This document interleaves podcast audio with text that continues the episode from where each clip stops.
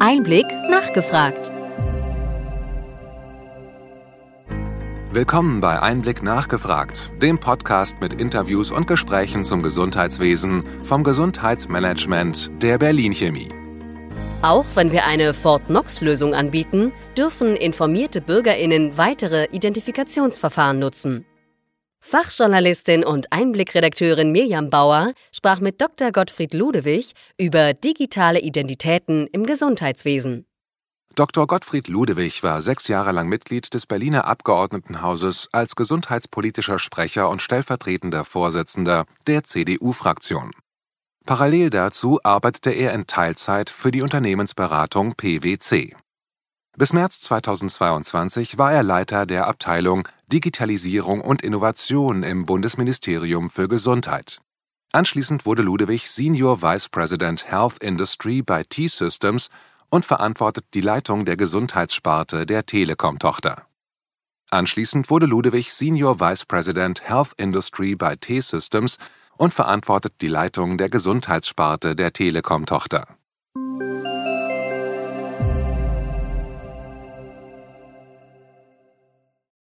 Herr Dr. Ludewig, was ist eine digitale Identität? Eine digitale Identität müssen Sie sich ganz einfach vorstellen, eigentlich als ob Sie Ihren Personalausweis, den Sie analog vor sich haben, oder Ihre gesetzliche Krankenversicherungskarte, die Sie so schön in Plastik immer in der Hand haben, plötzlich digital auf Ihrem Handy, in Ihrem Smartphone haben, und zwar in einer Art und Weise, dass es sicher ist und dass Sie es sich damit ausweisen können. Das heißt, nicht einfach nur ein Foto gemacht, sondern tatsächlich eine Identität, mit der Sie sich sicher bewegen können, ausweisen können, ohne immer Plastikkarten im Jahr 2023 mit sich zu müssen.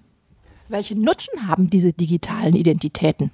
Wir kennen das ja heute noch ganz viel. Ich vermute auch viele Zuhörerinnen und Zuhörer, wenn sie Anträge stellen im Bereich der Krankenversicherung oder auch beim Bürgeramt oder wo auch immer sie sich sozusagen bewegen in der Verwaltung, dass sie häufig dann immer zu dem Punkt kommen, dass sie online gar nicht weiterkommen, sondern sie müssen dann ganz klassisch zum Amt, zur Geschäftsstelle der gesetzlichen Krankenversicherung, wenn sie sich eine elektronische Patientenakte zum Beispiel anlegen wollen oder andere Themen. Und dann ist eben plötzlich das Thema, dass die Identität digital nicht so sicher und so sozusagen vertrauenswürdig ist, dass ich glaube, dass Sie sind, ja, dass Sie, Frau Bauer, jetzt gerade einen Antrag bei der Krankenversicherung stellen, sondern dass Sie sich wieder physisch als Person mit Ihrer Plastikkarte in die Geschäftsstelle bewegen müssen. Und diese Brüche, die wir heute sehen, verhindern, glaube ich, dass ganz viele Prozesse einfach einfacher, besser, schneller für mich als Kundin, als Kunde, als Versicherte, als Versicherter ablaufen können. Und dafür unter anderem brauchen wir, glaube ich, eine digitale Identität, und es wird unser Leben leichter machen. Viele Menschen denken jetzt, warum reicht denn eine Identifikation über die sozialen Medien nicht aus? Ja, das ist eine tatsächlich auch natürlich berechtigte Frage. Wir sehen eben auch da, dass wir digitale Identitäten heute schon jeden Tag nutzen. Wir sehen das, wenn wir einen Nutzernamen eingeben und ein Passwort. Aber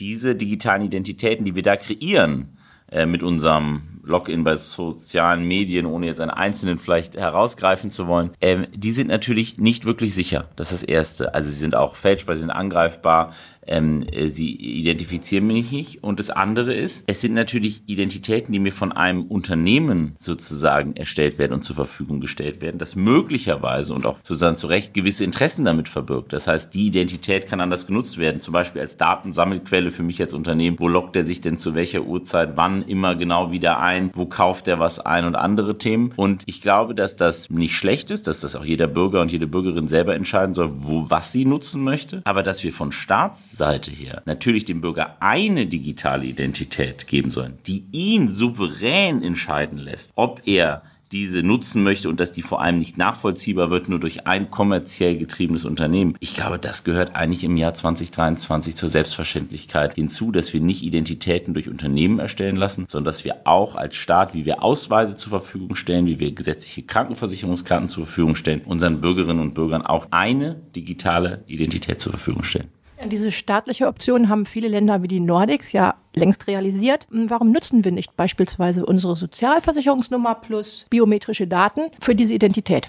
Erstmal vielleicht ein Satz zuvor. Genau, Sie haben recht. Es passiert schon in dieser Welt. Ich habe häufig das Gefühl in der Debatte, die wir in Deutschland meistens auch sehr aufgeregt und sehr sozusagen freudlos führen, dass alles immer nur gefährlich und brandgefährlich und Hilfe, es könnte irgendwo Risiken sein. Und dann schaut man nach Estland und andere Länder und stellt fest, oh, es ist umgesetzt, es funktioniert, es ist gut, es hilft den Bürgerinnen und Bürgern. Insofern, es gibt diese Beispiele, und Und ich finde, dass wir uns, ich kann es nur noch mal wiederholen, im Jahr 2023 sputen sollten, diesen Beispielen auch zu folgen. Und ich bin bei Ihnen, welcher Weg es nachher ist, ob es eine Sozialversicherungsnummer mit biometrischen Daten ist, ob es eine Krankenversicherungsnummer, ob es eine Personalausweisnummer, welches Identifikationsmerkmal wir auch am Ende nutzen. Es sollte ein staatliches sein und wir sollten uns auf eine Identität am Ende idealerweise einigen, damit ich eben nicht plötzlich anfangen muss, ich sag mal, mich zu fragen, wie viele Identitäten brauche ich denn heute, um mich durch den Behördendschungel zu bewegen. Insofern ist das, glaube ich, ein guter Schritt und ich freue mich, dass wir im Gesundheitswesen hier vorangehen und dieses Thema umsetzen.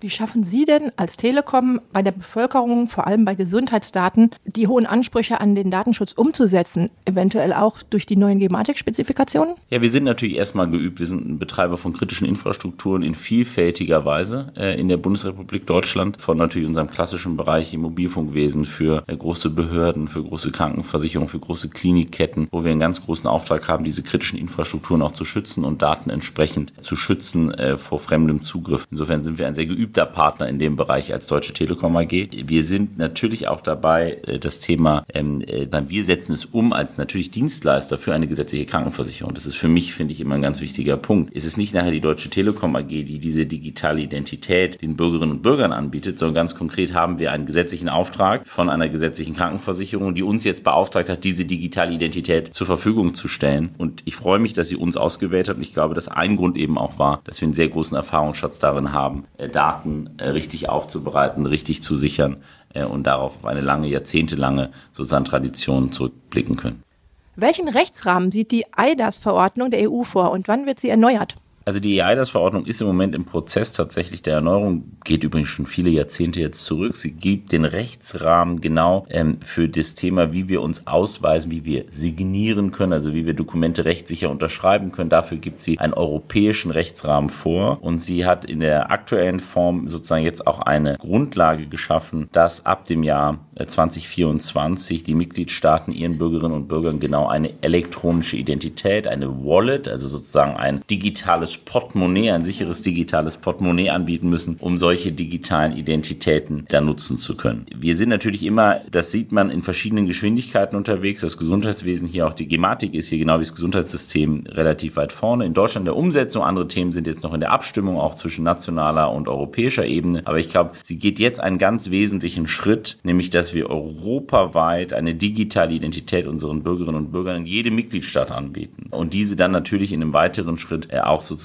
nutzen können, um uns auch wiederum in anderen Mitgliedstaaten ausweisen zu können. Und ich glaube, bei allen sozusagen Diskussionen, die es um das Thema gibt, ein ganz wesentlicher Schritt, weil genau, was wir vorhin gesagt haben, es wird höchste Zeit, dass ich nicht nur sozusagen von Unternehmen meine Ausweise auf dem Smartphone habe oder dass ich meine Plastikkarten im Portemonnaie habe, sondern ich glaube, es ist ganz zentral, dass endlich auch die Europäische Union diesen Schritt nach vorne geht und den Bürgerinnen und Bürgern ein Angebot macht, was sie nutzen kann übrigens, nicht was sie nutzen muss. Insofern ein guter und wichtiger Schritt und die eIDAS-Verordnung gibt dafür, glaube ich, einen wesentlichen Rahmen.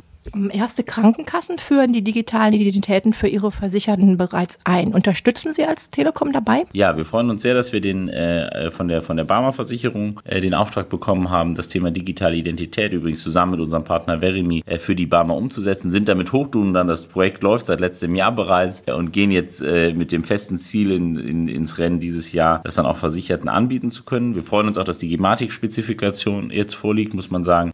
Endlich, es lag nicht an der Gematik, ja, es lag, glaube ich, an Abstimmungen mit anderen Behörden, die einzubeziehen waren, aber wir freuen uns, dass es jetzt eine Spezifikation gibt, die in die richtige Richtung geht, wo man aber auch sagen muss, dass gewisse Teilbereiche natürlich, sagen wir mal, glaube ich, noch eine weitere Diskussion bedürfen. Also muss ich mich jedes Mal wieder mit Passwort und mit Karte und sonst was einloggen oder reichen nicht, was Sie auch vorhin sagten, irgendwann auch indem ich mich einmal identifiziert habe, ein biometrisches Login, so wie wir es bei jedem anderen Thema von Bankthemen bis sonst was kennen, wenn ich es als Bürger möchte. Und ich glaube, das ist vielleicht für mich auch mit Blick auf die Spezifikation aber das Zentrale. Ja, wir müssen die Fort Knox-Lösung anbieten, aber wir finden schon, dass wir einem selbstständig aufgeklärten, informierten Bürgerinnen und Bürgern die Möglichkeit geben müssen, auch andere, vielleicht ihrer Lebensgewohnheit üblicheren Zugangsvarianten, wie biometrische Daten, also einfach der Gesichtsabgleich oder andere, sodass ich schnell meine Daten komme, anbieten zu können, wenn ich es aufgeklärt nutzen möchte, weil sonst haben wir nämlich das Beste, was wir häufig in Deutschland gerne schaffen. Wir schaffen etwas ganz Großartiges, das Sicherste der Welt. Das Problem ist, es nutzt kein Mensch. Und dann schauen wir wieder in die Nordics und in andere Länder und wundern uns, dass das in anderen Ländern anders funktioniert. Insofern ein bisschen mehr Mut, den Bürgerinnen und Bürgern zu vertrauen, dass sie entscheiden, welchen Weg der Identifizierung sie dann nutzen möchten. Wie sehen Sie denn persönlich den Fortschritt der digitalen Gesundheit innerhalb der nächsten paar Jahre oder innerhalb dieser Legislatur? Ja, ich glaube immer noch zu langsam, aber gleichzeitig sind wir auf einem guten Weg. Also ich meine, wir sehen, dass mit dem Krankenhauszukunftsgesetz jetzt 4,3 Milliarden nach Jahrzehnten in die digitale Infrastruktur endlich fließen. Wir sehen, was für ein Aufbruch dort passiert. Natürlich rumpelt es und es hackelt, aber wir sehen, es passiert endlich mal was. Ich finde auch, dass wir bei den Krankenversicherungen erleben, wie digitale Themen von natürlich digitaler Identität, elektronischer Patientenakte, auch jetzt hoffentlich endlich das Thema elektronisches Rezept in eine Umsetzung kommt. Auch da haben wir ja sehr leidenschaftliche Debatten in diesem Land, die in den Nordics, glaube ich, kaum vorstellbar wären, geführt. Aber es bewegt sich langsam Schritt für Schritt etwas. Und wenn ich so wahrnehme, auch in anderen Bereichen, Stichwort Datenräume und andere Themen, bewegt sich mehr, als wir, glaube ich, im vorderen Teil, wo das Faxgerät aktuell noch steht, erleben.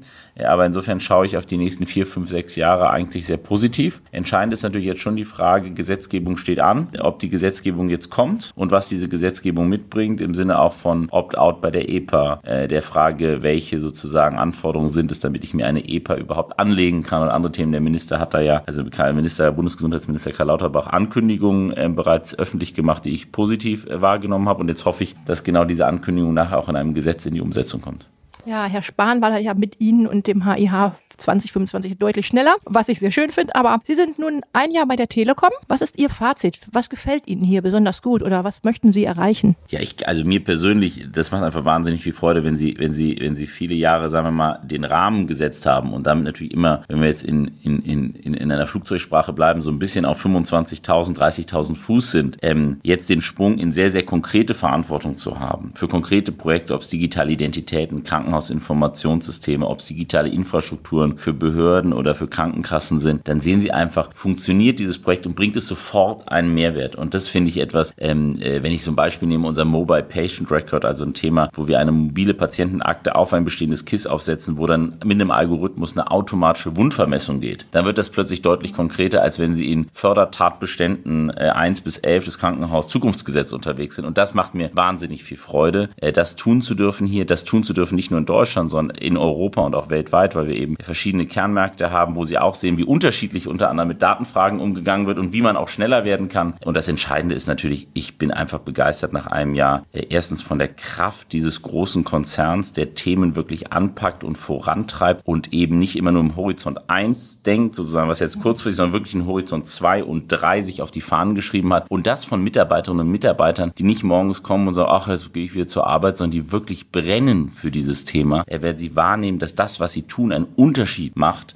das muss ich wirklich sagen, von außen betrachtet habe ich das, glaube ich, in dieser Dynamik, in dieser Leidenschaft nicht erwartet und deshalb das, was mir am meisten Freude macht, sind tatsächlich die Menschen, die Mitarbeiterinnen und Mitarbeiter, die Kolleginnen und Kollegen, mit denen ich hier jeden Tag arbeiten darf und das lächelt auch an einem Montagmorgen mit Schneewehen draußen in Berlin einem ein Lächeln ins Gesicht. Ja, herzlichen Dank, Herr Dr. Ludewig, für dieses Interview. Herzlichen Dank, liebe Frau Bauer.